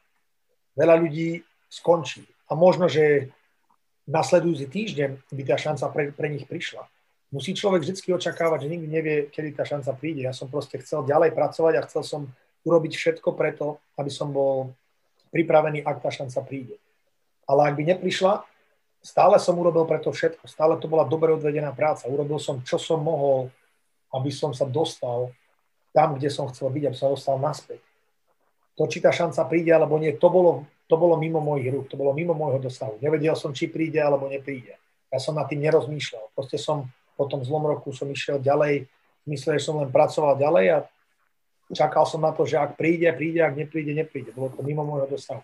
To znamená, človek musí pracovať pre mladých chláčov a mladých chlanov. Človek musí pracovať, aj keď nevidí svetlo na konci tunela, ako sa hovorí. Keď vidí iba tmu a vidí, že iba problémy idú a že je koniec, musí nájsť v sebe tú takú vnútornú silu a preto ten mentálny coaching a tieto veci sú veľmi, veľmi dôležité. Lebo človek môže mať fyzickú silu, ale je mentálne nie silný a nie odolný. Aj tá fyzická sila ide dole. Človek nikdy nebude tak tvrdo pracovať, ak není mentálne silný. Hlava je, a hlavne pre brankára a pre rodičov, to všetci dobre viete, 80% úspechu. 80% úspechu je hlava. Samozrejme, tá fyzická príprava tam môže byť, ale keď nemá človek dobrú hlavu, bez ohľadu na to, ako je fyzicky pripravený, nebude úspešný. Nedá bez toho chytať, lebo tá, tá, tá pozícia brankára je veľmi taká špecifická, kde vlastne každý, každá chyba, každý, každá chyba je, je stroj znásobená obrovským množstvom oproti napríklad hráčom. To znamená, že človek musí makať aj vtedy, keď nevidí výsledky, keď nevidí v budúcnosti nejakú, nejaký úspech. Niekedy musí ísť cestou, musí sa cestu dostať, aby proste, a toho ináč smelí ako človeka, že bude o to silnejší, keď sa dostane do ďalších problémov v budúcnosti. Lebo prekážky, každý sa môže spýtať, či už Rastia, či už Jana, práve prekážky prídu a vždy prídu. Toto neznamená, že to bola posledná prekážka. Prídu ďalšie prekážky. A človek, keď prekoná jednu prekážku, sa stmelí silne tak, aby mohol prekonať ďalšie. Tak sa na to musí človek pozerať. Fajn. A teraz moja otázka je, uh, aby si bol, aby bol mladý brankár, dodrží v hokeji to, čo hovoríš ty, ale nedodrží to v iných veciach. V prístupe doma, v škole. Bude úspešný? Nie. A ja si, to je osobný myslím, ja si osobne myslím nie. Uh, hokej a šport celkovo je veľmi, je veľmi podobný životu, ja si myslím. Ja to tak berem, šport ako taký není len ako, je to, je to úžasná vec, to zábava, ale šport dokáže vychovávať preto veľa rodičov, aj keď treba z deti nebudú profesionálni hráči, ale ich vedú k športu, lebo šport je ako život. Šport je život, kde vlastne, uh, kde vlastne človek musí prekonávať prekážky, ktoré či už šport alebo život prinesie. To znamená, ak ty v športe prekonávaš prekážky, vo väčšine prípadoch ako aj človek budeš dokázať byť, byť committed, ako si to povedal, si committed, oddaný. oddaný, že budeš oddaný všetkému ostatnému, že sa budeš chcieť zlepšovať, že budeš chcieť byť dobrý človek. Lebo ako náhle v športe dokáža tieto veci robiť, pochopíš, že to isté sa stáva v živote. Život prichádza, prináša prekážky, život prináša prekážky, vzťahy prinášajú prekážky, práca prináša prekážky. Ten šport je vynikajúci taký učiteľ tohoto, čo človeka učí na to, aby bol dobrý, dobrá osobnosť. Všetko ide ruka v ruke s týmto, ako si hovoril Janči. Nedá sa podľa mňa, to je môj osobný názor, ja nechcem nikomu hovoriť, že toto je recept na to, ako bol človek úspešný, to je nie. Ja hovorím, toto som, tomuto ja verím a tomuto ja si myslím, že toto je veľmi dôležité pre mladé, mládež. Čo robíš na lade, aj mimo ľadu, ide ruka v ruke. Nedá sa robiť jedno bez druhého. Nemôžeš byť tvrdý práca na lade a potom ideš do života a chodíš neskoro spávať, máš zlú životosprávu, kašleš na veci, si namyslený, si drzý. To všetko sa odráža, to ide všetko v ruka v ruke. Ty nemôžeš na jednej strane byť zlú životospráva, drzý, namyslený, nerobíš nič preto ako mimo ľadu a potom na ľad prídeš zrazu ako taký, ako, ako svetlo, zapneš a teraz si poctivý, tvrdý pracant, skromný a ide, to sa nedá. Buď si jedno alebo druhé. Musíš robiť to všetko dokopy. Tam nejde to, že nemôžeš robiť úplne iné veci, to sa nedá musíš robiť všetko dokopy, lebo ide to, lebo ty si jedna osobnosť. Nemôže sa rozdeliť na polku a teraz jedna robí dobre a druhá to sa nedá. Musí robiť všetko dokopy. Krásne. OK, počkaj. Prosím ťa, no, poď, jasne. Jedna otázočka ešte k tomu, čo si spomínal tie hviezdy, tak uh, vidím tu aj uh, nejaké otázky boli. Hrával si, s, mal si to šťastie s Kerim Priceom, si spomenul, s Jonathanom Quickom, a tak určite to chalanov a rodičov zaujme, keď nám trošku pár slov len niečo povieš e, o, o tej skúsenosti. Tak je to úžasné, tak to sú ako doslova by som povedal možno v budúcnosti Hall of Famers, to sú hráči, ktorí sú vynikajúci brankári a som mal tu, mal tu čest hrať s nimi a poznať ich ako, ako ľudí aj mimo ľadu, čo je veľmi dôležité, o tom aj debatovali a, a napríklad Kerry Price veľmi dobrý chalan mimo ľadu, veľmi, veľmi taký skromný, taký normálny, a on je taký, taký countryman, on je taký ako rád chodí do prírody a tak, on je, ale veľmi, veľmi pokojný, veľmi silný mentálne. Uh, Jonathan Quick, veľmi mentálne silný. Nič ho nerozladí. Ako, je to neskutočná vec, ale to, ako sme hovorili o tom, on dokáže to človek vidí na tom, že proste urobí skvelý zákrok, všetci ho oslavujú a on stále má tú svoju takú hladinu, nedostáva sa hore a dole. A je to úžasná vec, keď človek, som, ja som mal to šťastie, že môj prvý kemp, keď som mal 18 rokov, keď sa ľudia na toto pýtajú, tak som išiel do kempu do Koloráda a bol som daný do mústva s, bol som daný do mústva okay. Bol som daný do mústva s, s Patrikom Rojom. A, takže vlastne bola to úžasná vec, že ako mladý chlapec som dostal sa do mústva s Patrikom Rojom. Nestal som v ňom mústve, ale proste v kempe. A proste som si nechal podpísať kartičku, proste to bolo také úžasné pre mňa, ja som bol ako taký fanúšik doslova, on sa z toho tak smial bola to, mal nejakých 35 rokov vtedy a bola taká úžasná vec pre mňa, ktorú som mohol urobiť, takže to bola paráda.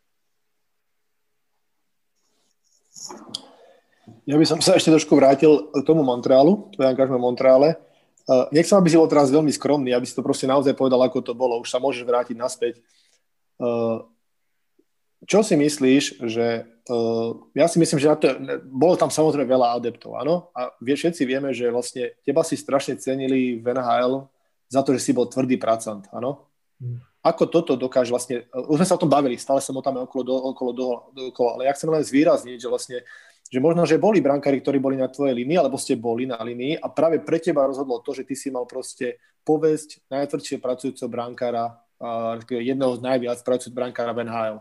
Vlastne chcel by som to len zvýrazniť, že vlastne niekedy sa dostaneš na nejakú úroveň s niekým, ale rozhodnú tie malé veci, hej? A to môže byť aj tá, aj tá pracovitosť. No tak ja poviem na rovinu, ja som, ja som nikdy nebol na úrovni Kerryho Price alebo niečo také. Ja som proste vedel som svoju vedel som to, kde mám svoje silné stránky a vedel som, ktoré mám slabšie. Ja som sa sústredil na tú svoju silnú stránku. Ale tam, ako si povedal, ten základ toho, tí ľudia si častokrát vyberajú brankárov, ktorí budú, ktorí budú dobrí pre mústvo. Ja som dokázal, uh, vďaka Bohu som dokázal nájsť takú vnútornú silu, aj keď som nechytával, podporovať mústvo, podporovať spoluhráčov. Čo veľmi si vážia ľudia ako človeka. Keď je človek dobrá osoba, dobrý, dobrý teammate, dobrý spoluhráč, dobrý tvrdý, tvrdý pracant, a tieto veci človek dokáže potom uplatniť v budúcnosti. A veľa mustiev sa bude pozerať práve na túto vec. Nie každý je Kerry Price. Každý vie svoje silné stránky, každý vie svoje slabosti ako brankár. Uh, ja som sa udržal tak dlho, 13 rokov v NHL kvôli tomu, že nebol som najtalent, najtalentovanejší brankár, ktorý kedy hral. To nie, to v žiadnom prípade nie ale proste som si povedal, že ja budem najtvrdšie pracovitejší hráč každý zápas. Lebo tak, ako to sami poznáte, e, keď niekto tvrdo pracuje na lade, dokáže, by som povedal tak, uchvátiť aj to mužstvo, aby aj tí ostatní hráči pracovali, keď ho vidí. Takisto, keď niekto sa na to vykašle, dokáže uchvátiť mužstvo tým druhým systémom. Proste sa to tak, tak, tak sa to nalepí na človeka. Keď človek vidí pracovať, ja som to vždy tak bral, keď ja som videl ako Joe Sakic bol môj kapitán v Koloráde, keď som prišiel tam. Hall of Fame, Sien Slávy, úžasný slav. A na ňom bolo vidno, že on oddrel každý moment na lade. On oddrel každý moment v posilovni. On tam bol prvý ako v posilovni, ako 34-37 ročný, keď som už ja tam bol. Tak on bol v posilovni, robil posilovni, robil na bicykli, šprintoval.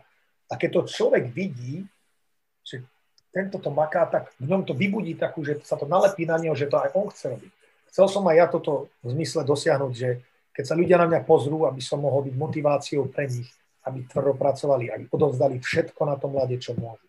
Lebo je to veľmi dôležité. Lebo keď treba je tréning a vy to sami poznáte a pozrieš sa na druhú stranu a vidíš brankára a vidíš brankára, ktorý tam sedí a stojí a proste čo strela to gól, nepohne sa, proste povede si, a tréning, tá, to je ťažké cvičenie, to je, to je, to je, pre, to je pre hráčov cvičenie, ja sa na to vykašľam, to nepotrebujem. Teraz, keď to ty vidíš ako brankár na druhej strane, si povieš, a, no, možno, že aj trošku si oddychnem aj ja, lebo som unavený.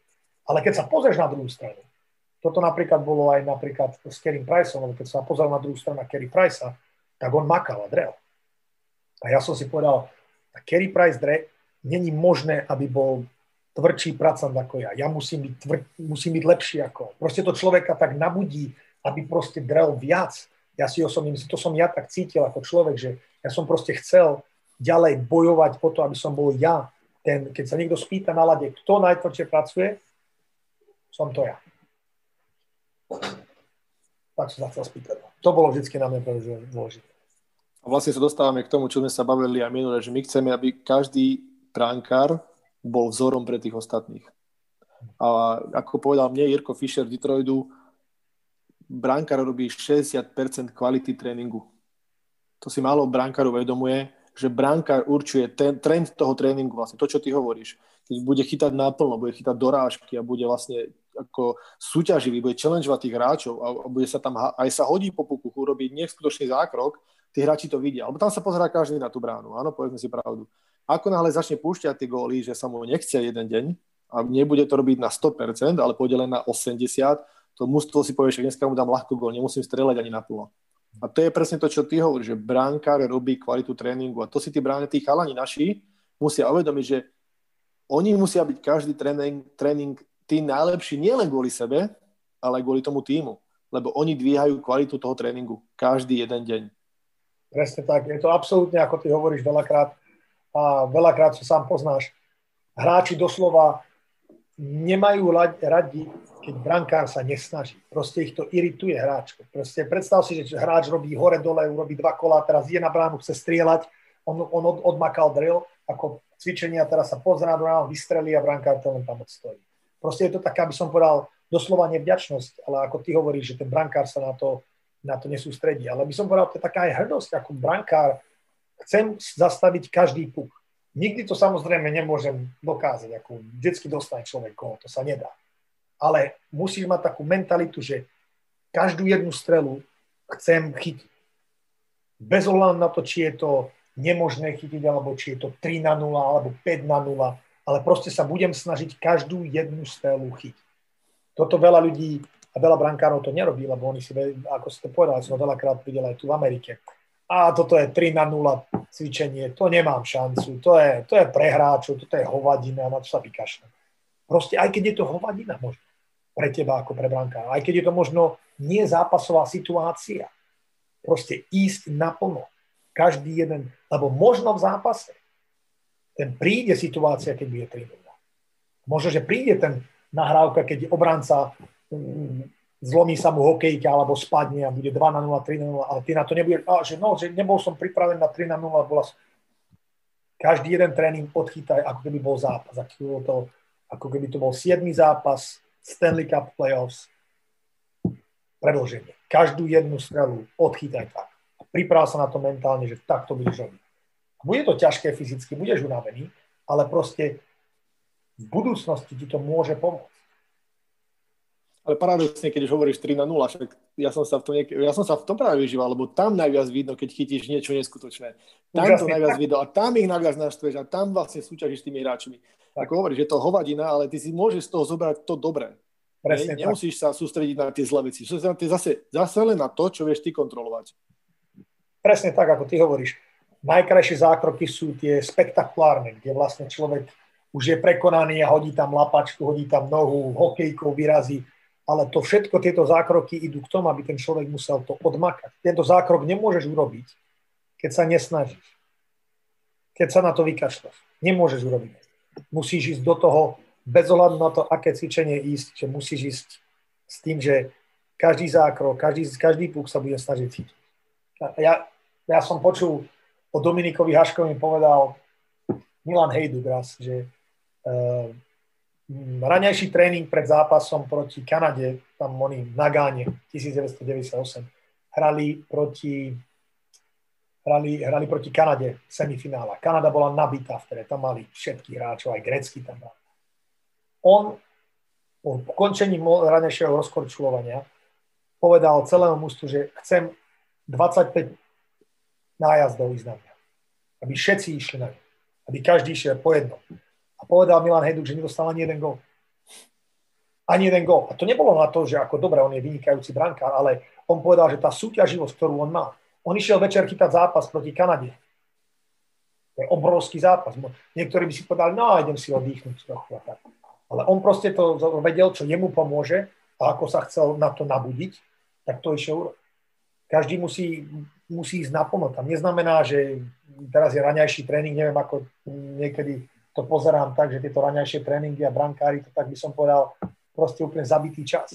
Že ako by som povedal, taký zabitý čas. A hlavne brankári, ktorí ani treba nechytajú, že treba sa veľakrát to vidím aj tuto, aj v NHL, že brankári, ktorí sú treba náhradníci, tak tí úplne hrajú, ako keby to bolo úplne ako zábava. Ja, to, niekedy sa mi to zdá, to je také, aby som povedal, ukázanie tomu trénerovi, že nechceš bojovať o to miesto.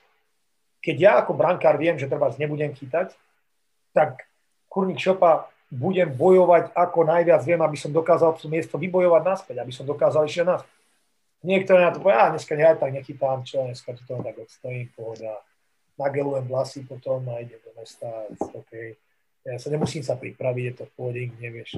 A zrazu sa stane to, že nedaj Bože sa bránka zraní a teraz on že, joj, no tak ale ja som sa nepripravil, že ja som, ja som si myslel, že nejdem chytať a je koniec.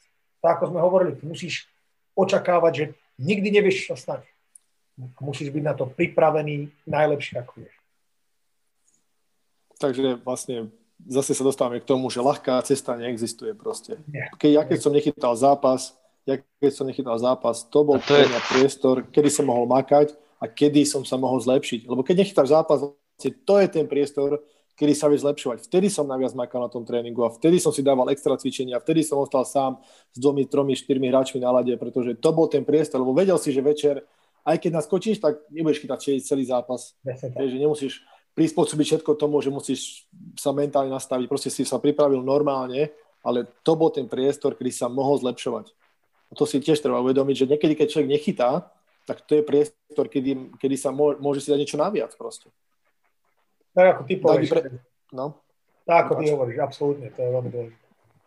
Janko, čo hovorím aj ja napríklad, že si myslím, že vôbec nie je dôležité, aby brankári vedeli deň dopredu, že idú chytať zápas, že skrátka na ten zápas a byť pripravení obidvaja brankári, že idú do brány. Oni nemajú vypravený jeden, že ide chytať a druhý, že ide na dovolenku a potom sa presne zraní v rozcvičke brankár a ten bude stratený, že on sa nerozohral, ako sa mal v hlave, sa nepripravil, nespravil svoje rituály a bla bla bla.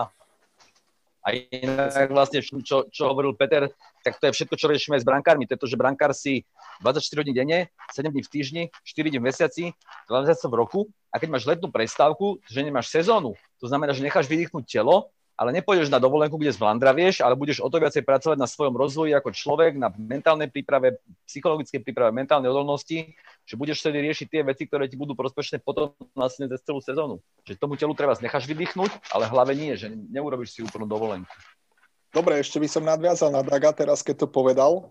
Uh, ty si chytal v a niektoré sezóny z 80 zápasov si odchytal, neviem, 20-30 Uh, ako si sa pripravil na tie zápasy, keď si bol e, dvojka, lebo dosť, mal si aj e, sezóny, hej, keď si bol len dvojka a tých zápasov si odchytal menej. Takže ako si, si, sa pripravil na takýto zápas? E, je, jeden veľký rozdiel je to, to čo som aj chcel, chcel podotknúť, že keď je človek už profesionál sa dostane do toho, už viac menej tak pozná svoje telo. Vie presne, čo potrebuje, ako sa pripraviť na zápas. V dnešnej dobe ja si osobne myslím, že ja som sa musel pripraviť vždy s tým, že a, možno pôjdem do brány. Ale ja som to bral tak, že ten tréning vždycky e, človek sa nedokáže pripraviť, e, ja neviem, toto je osobne môj osobný názor. E, keď je, poviem príklad, zápas, nedokáže sa pripraviť presne tak, keď mu človek nepovie, že ide chytať, ako keď mu človek povie, že ide. Na jednej strane má človek pravdu, že, a toto je brankárska vec pre ľudí, ktorí nechytali, je to veľmi ťažko rozumieť, ale myslím si, že Janči a Rastovi presne vedia v tomto, ako povedať toto isté, že keď mne napríklad niekto nepovie, že idem chytať zajtra a ja nebudem vedieť dovtedy, dokým zápas je o 7 a o 5 vojdem tam a teraz ja neviem, či som išiel chytať, aj keď človek chce sa pripraviť 100% na ten zápas, ako keby išiel chytať, nikdy sa 100% na ten zápas nepripraví, pretože v pozadí, v hlave bude mať, že no možno nepôjdem chytať bez ohľadu na to, ako je mentálne silný. Ten, tá, nikdy sa na to nepripraví 100%, možno na 90%. Je to veľmi náročné. Na druhej strane ja chápem to, čo hovorí, že keď človek povie brankárovi, náhradníkovi, že nejde chytať, to nemá byť signál pre toho brankára. To záleží potom na osobe toho človeka ako brankára. Nie je to signál pre toho brankára, že ja sa na to vykašľam, nejdem tam nikde. Musí sa ďalej pracovať ďalej, aby bol pripravený, ak sa dostane. Ale myslím si, že Janči raz presne vie povedať to, že e, nemôže človek urobiť tú vec, podľa mňa, podľa mňa to nie je správne, aspoň mne osobne, že no, neviem, kto bude chytať, poviem vám pred zápasom hodinu. Je to strašne náročné pre brankára sa pripraviť mentálne, oddychnúť si, urobiť si taký pokoj a kľud, lebo nikdy nevie, čo sa stane ja sa priznám, že trošičku aj s týmto bojujeme, ale ja by som to, aby to prepochol, ja, ja mám také synonymum, že to je presne ako keď sme boli v škole, a to 80% ľudí, čo sme tu pozná, keď mu povedal učiteľ, zajtra ťa možno vyvolám. Hej? A to bolo presne. Keby človek vedel, že keď mu učiteľ povedal, zajtra ťa skúšam, tak sa naozaj pripraví. Ale keď mu povieš, zajtra ťa možno vyskúšam, tak, tak stále má v hlave niečo, že a možno, že ma ešte nevyvolá. Ešte sa nedám tomu učeniu 100%, lebo možno, že ma nevyvolá. Takže ja mám k tomuto takéto synonymum. Všetci, čo ste tu, prosím vás pekne, hodina a pol nám ubehla strašne rýchlo, pre mňa veľmi rýchlo, bolo to neskutočné.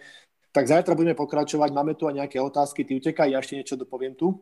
Dobre, ja ďakujem veľmi pekne, ešte raz pozdravujem všetkých a vidíme sa zajtra. Čauko. Vidíme sa, čauko.